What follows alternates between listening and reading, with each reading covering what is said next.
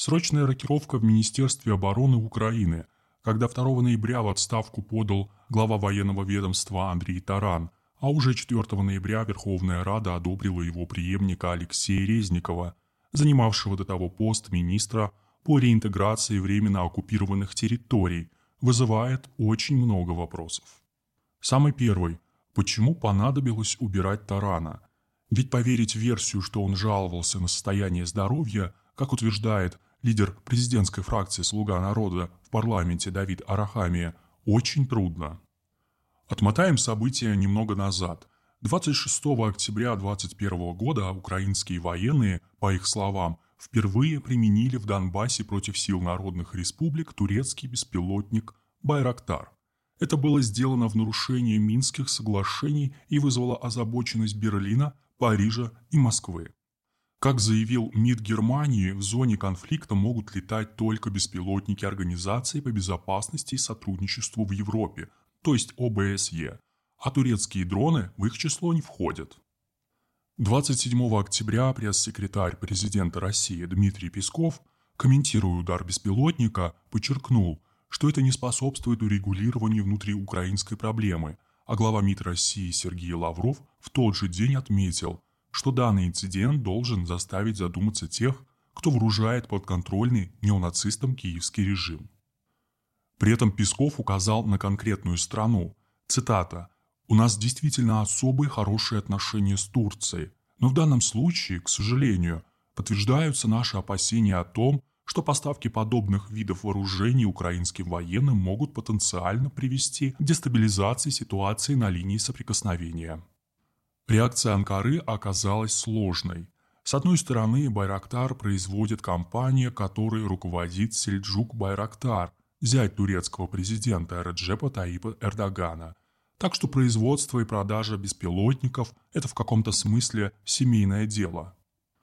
С другой стороны, озабоченность Москвы услышал глава МИД Турции Мивлют Чевушоглу, 31 октября в кулуарах саммита G20 в Риме он попросил Киев перестать использовать название его страны в контексте Байрактар, сказав, что как только они купили у нас вооружение, оно перестало быть турецким. В Анкаре поняли, как могут подставить их с беспилотниками украинские партнеры.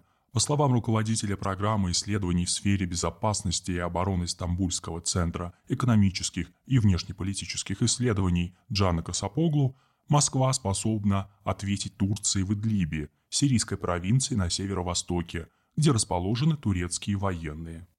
Анкара в последние дни заявляла, что готовится провести военную операцию на севере Сирии. Однако, как считают источники британского портала Middle East Eye, Эрдоган не решится начать действовать, пока не договорится с Россией. Помимо того, пишет Касапоглу, Инцидент в Донбассе может спровоцировать рост российской поддержки украинских сепаратистов в области борьбы с беспилотниками и радиоэлектронной борьбы.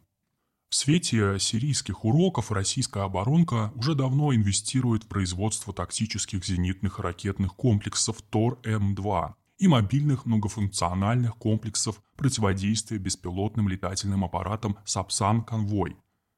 Если в небе над Донбассом начнут сыпаться «Байрактар», прощай их репутация и надежды на новые контракты. Однако основным пострадавшим от сложившейся ситуации все же видится не Турция и не народные республики. 1 ноября Лавров в эфире телеканала «Вести-24» сделал интригующее заявление. Он подчеркнул тот факт, что Киев пытается втянуть Россию в боевые действия в Донбассе. А далее рассказал о загадочной истории, о том, как именно Украина применила в Донбассе беспилотник «Байрактар», купленный у Турции. Командующий вооруженными силами Украины заявляет, что это вооружение было применено, а министр обороны говорит, что ничего подобного не случилось, отметил глава МИД России. И на следующий день в отставку подал Таран.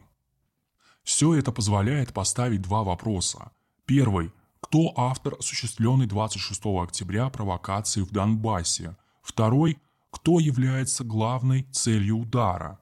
Начнем с последнего. По всем признакам, самые тяжелые политические потери понес президент Украины Владимир Зеленский. Он подставил Турцию под критику России и продемонстрировал, что его министр обороны не контролирует украинских военных. Значит, Зеленский тоже не контролирует украинских военных. Отсюда логически вытекает и следующее. Против президента Украины выступает альянс из агрессивно настроенных офицеров ВСУ и националистических формирований. Похоже, что они хотят тем или иным способом принудить президента покинуть свой пост, а сделать это можно разными способами. Дать Зеленскому сохранить лицо или сделать из него Сальвадора Альенде, которого предали чилийские военные во главе с главнокомандующим. Вариантов много, и ни в одном из них второй срок Зеленскому не светит.